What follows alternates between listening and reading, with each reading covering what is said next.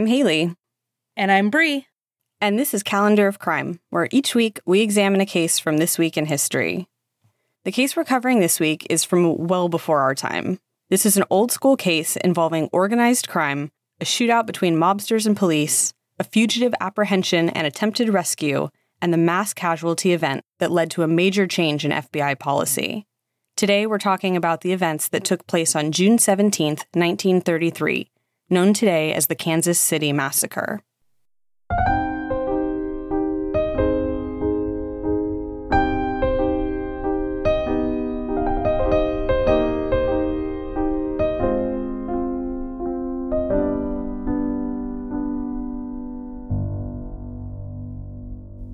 To talk about this case, we need to discuss the man at the center of it. That man was Frank Nash, also known as Jelly. Why Jelly? It was apparently shortened from his childhood nickname of Jelly Bean, which he was called due to his quote, poise and well groomed appearance. I mean, I still have no comprehension as to why he had that nickname, but I feel like a lot of this case may bring out a huh kind of response. Correct definitely a different time. And the amount of interesting and unusual nicknames that we're going to run across this case is through the roof, so be ready. Nash was born on February 6, 1887, in Birdseye, Indiana, to John and Alta Nash. Alta was John's second of three wives, and Frank had two sisters and two stepbrothers. John Nash owned hotels in several southern towns and states, and Frank spent a lot of his childhood in and around these hotels, particularly in Paragould, Arkansas, and Hobart, Oklahoma. In his teen years, Nash worked at his father's hotels and he served in the U.S. Army from 1904 to 1907. However, he quickly developed a taste for crime and began participating in criminal activities. He is most well known as a very successful bank robber and is suspected of participating in approximately 200 bank robberies. 200? Yeah, man, the early 1900s were wild in. Seriously, that's almost unfathomable. Who has time for that? Yeah, 100%. But again, this was a totally different time. Nash had developed connections with gangs across America, and some mobsters considered Nash to be somewhat of a mastermind of criminal activity. Despite the activities he chose to participate in, he was widely considered to be friendly and charming. I don't know why, but I picture a guy in a fedora with a smirk and a cigar, just elegantly holding up a bank. No, me too, and I honestly doubt that's far from the truth. Nash was caught and penalized for his crimes more than once. The first instance was in 1913. He and a friend, Nolly Wortman, who had the unusual nickname of Humpy, stole close to $1,000 from a store in Sapulpa, Oklahoma. How much would that be in today's money? That would be about $29,000 today. Oh, that's a lot. Wow. Okay. So they were caught and arrested for the robbery? Not exactly. While they were escaping, Nash suggested hiding the money and laying low until the heat cooled down. Wortman went to bury the money, and while he was doing that, Nash shot him in the back and killed him. That escalated quickly. Right? And he didn't do a great job of hiding out either, because he was arrested just a few hours later and sentenced to life in the Oklahoma State Penitentiary.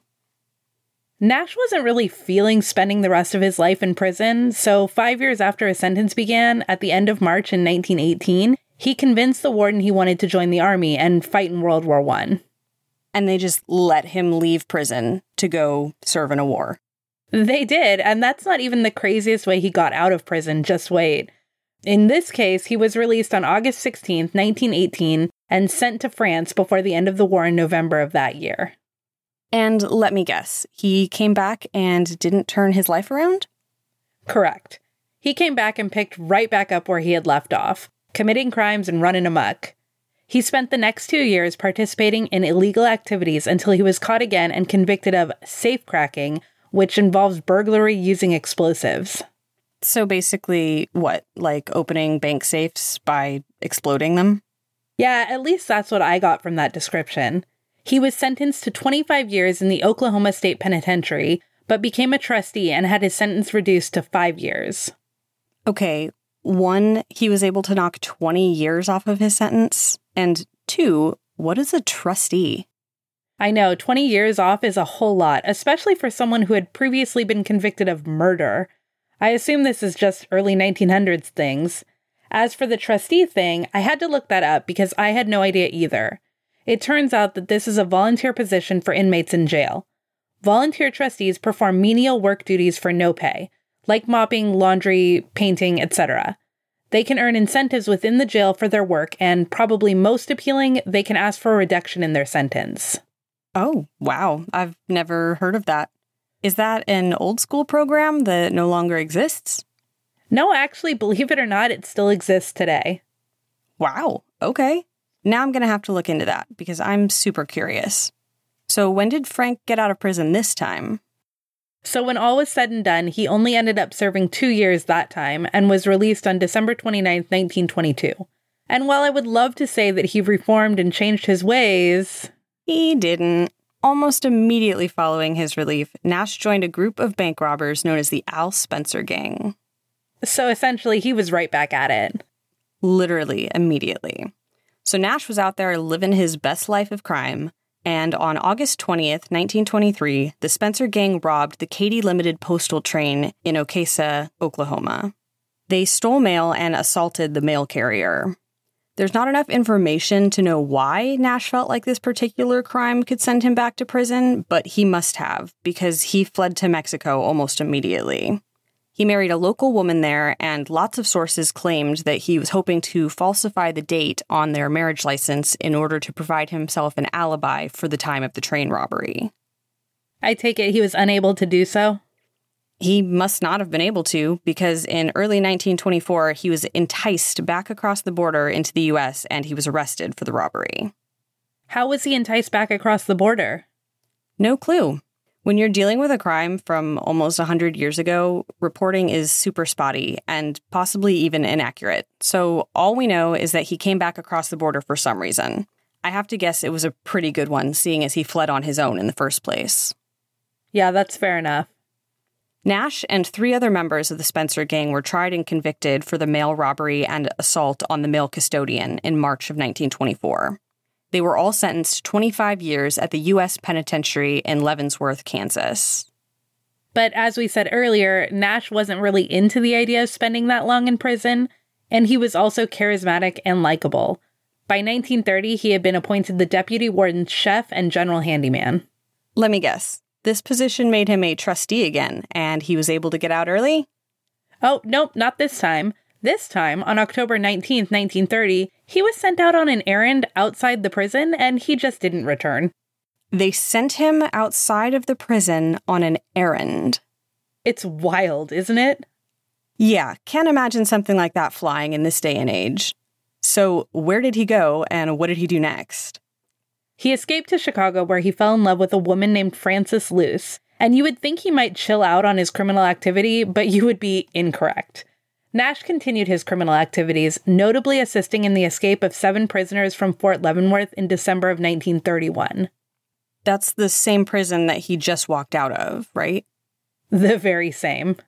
The FBI had basically had enough of Nash's shit by this point, and they launched an aggressive search for him throughout the US and most of Canada. They uncovered his participation in the 1931 escape of those prisoners and realized that he had close friendships with several gunmen involved in notable Midwest bank robberies, including two men named Francis Keating and Thomas Holden. The more that they discovered about Nash, the more they wanted to get him into custody. I mean, yes, correct, that checks out. Meanwhile, after Nash had visited Hot Springs, Arkansas with Frances Luce and her daughter in the spring of 1932, they decided to return there to settle the following spring. At the time, Hot Springs was known as a playground for members of the criminal underworld. It was considered a national gambling mecca, with 10 major casinos and many smaller ones. Hotels advertised rooms for sex workers and horse race betting. When a sheriff attempted to bring the operation down in the first half of the 1900s, he was found murdered. This is literally like the Wild West of Arkansas. Yeah, 100%, and Nash felt right at home there. He married Frances Luce on May 26, 1933, and they adopted the last name of Moore to stay under the radar. I thought he was already married in Mexico in 1923. Yes. So he just got married again? Yeah, I don't think legality was a primary concern of Frank Nash. That's a fair point. On July 7th, 1932, FBI agents captured the two men that they had discovered were close friends of Nash, Francis Keating and Thomas Holden, in Kansas City, Missouri. I don't know if they were offered some sort of incentive or if they just didn't have loyalty, but they did sell out Nash and let the FBI know where he was hiding out in Hot Springs. Law enforcement found Nash and were able to apprehend him at the White Front Cigar Store in Hot Springs on June 16, 1933. FBI agents Joe Lackey and Frank Smith, along with the police chief of McAlester, Oklahoma, Otto Reed, drove Nash to Fort Smith, Arkansas, where they boarded a train for Kansas City that night.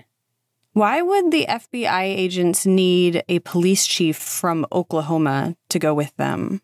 So, this is pretty insane, but it turns out that in 1933, FBI agents were not allowed to carry weapons or make arrests. What the fuck? Yeah, so they needed Otto Reed with them in order to take Nash into custody. That is wild. I know, right? I was totally shocked by that. And reasonably so. The train that they boarded had an ETA in Kansas City of 7:15 a.m. on June 17, 1933. Reed Vetterli, the special agent in charge of the FBI's Kansas City office, planned on meeting them there.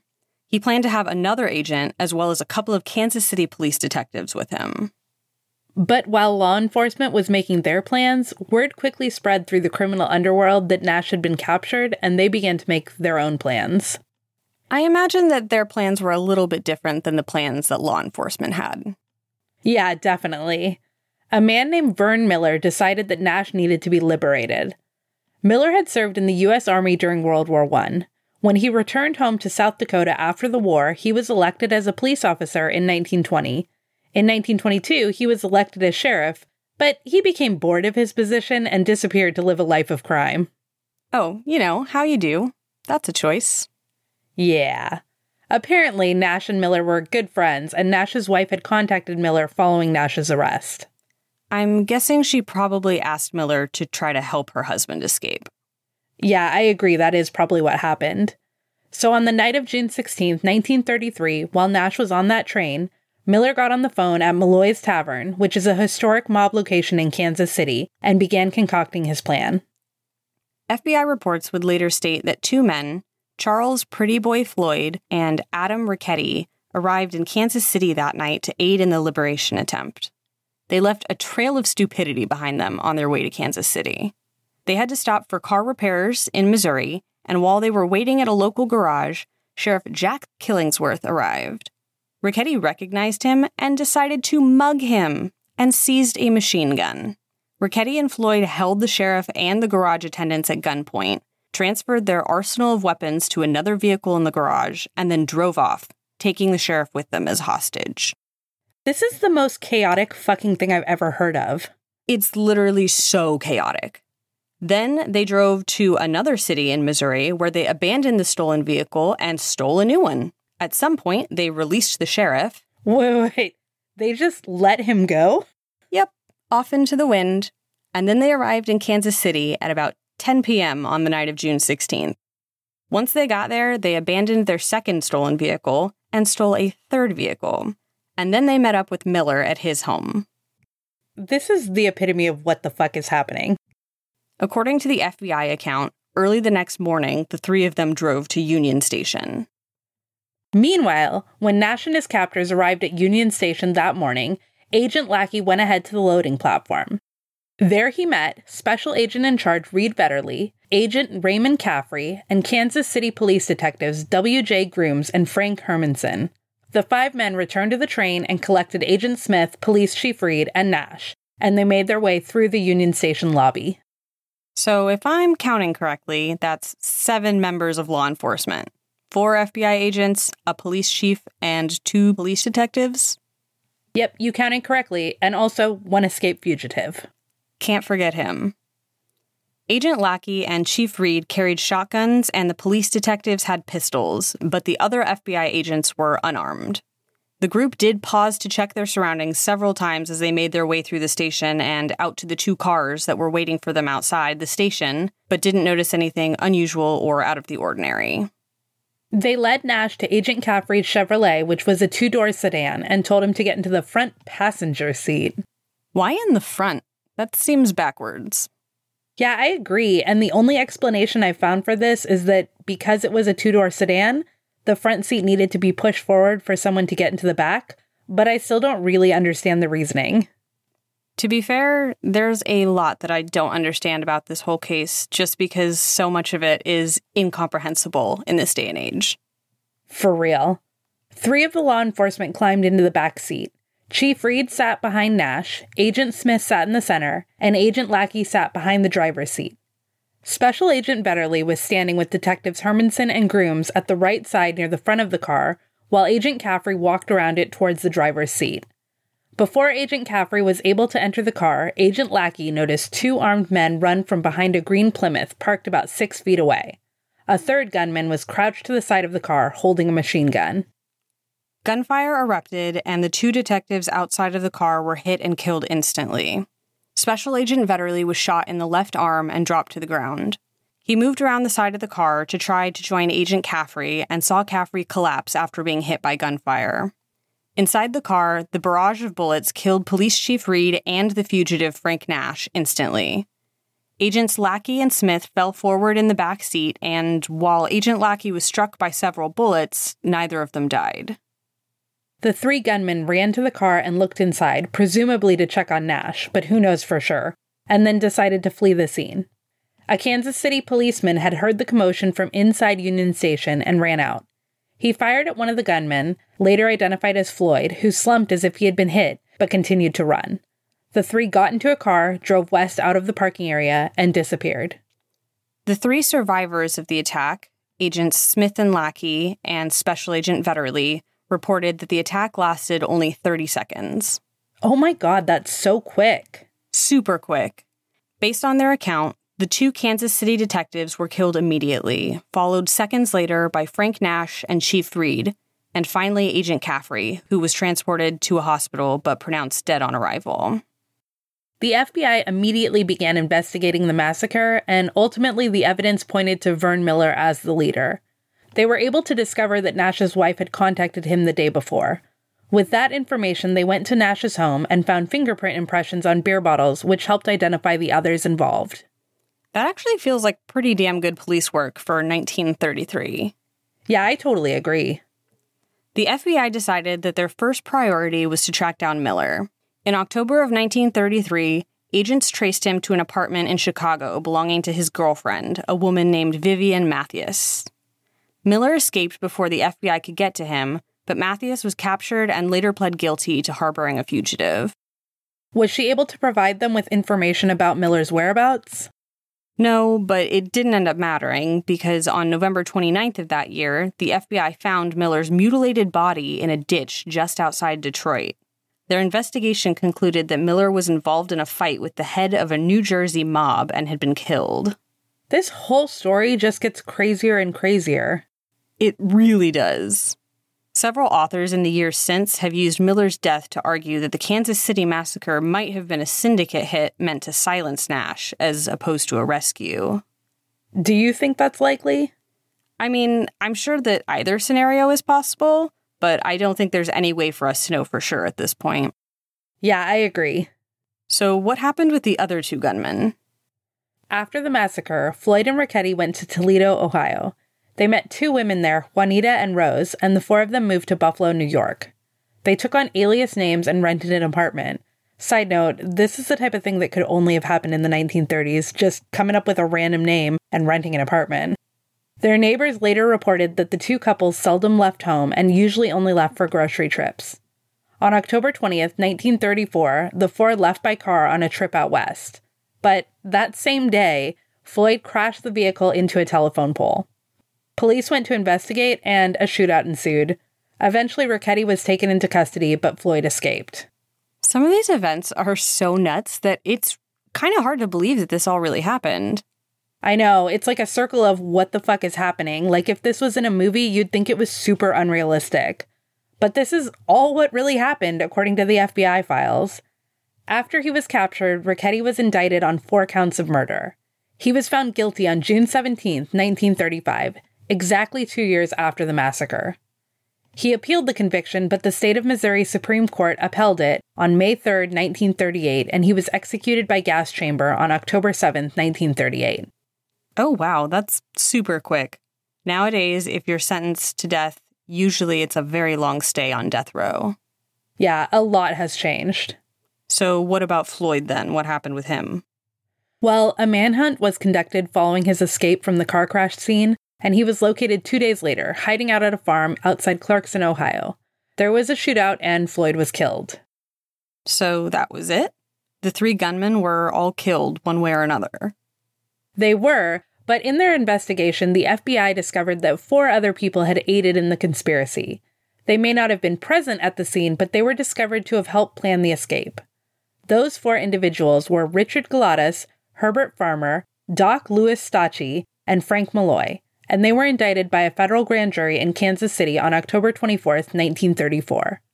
On January 4, 1935, all four were found guilty of conspiracy to cause the escape of a federal prisoner from the custody of the United States. What kind of sentence did that carry in that day and age?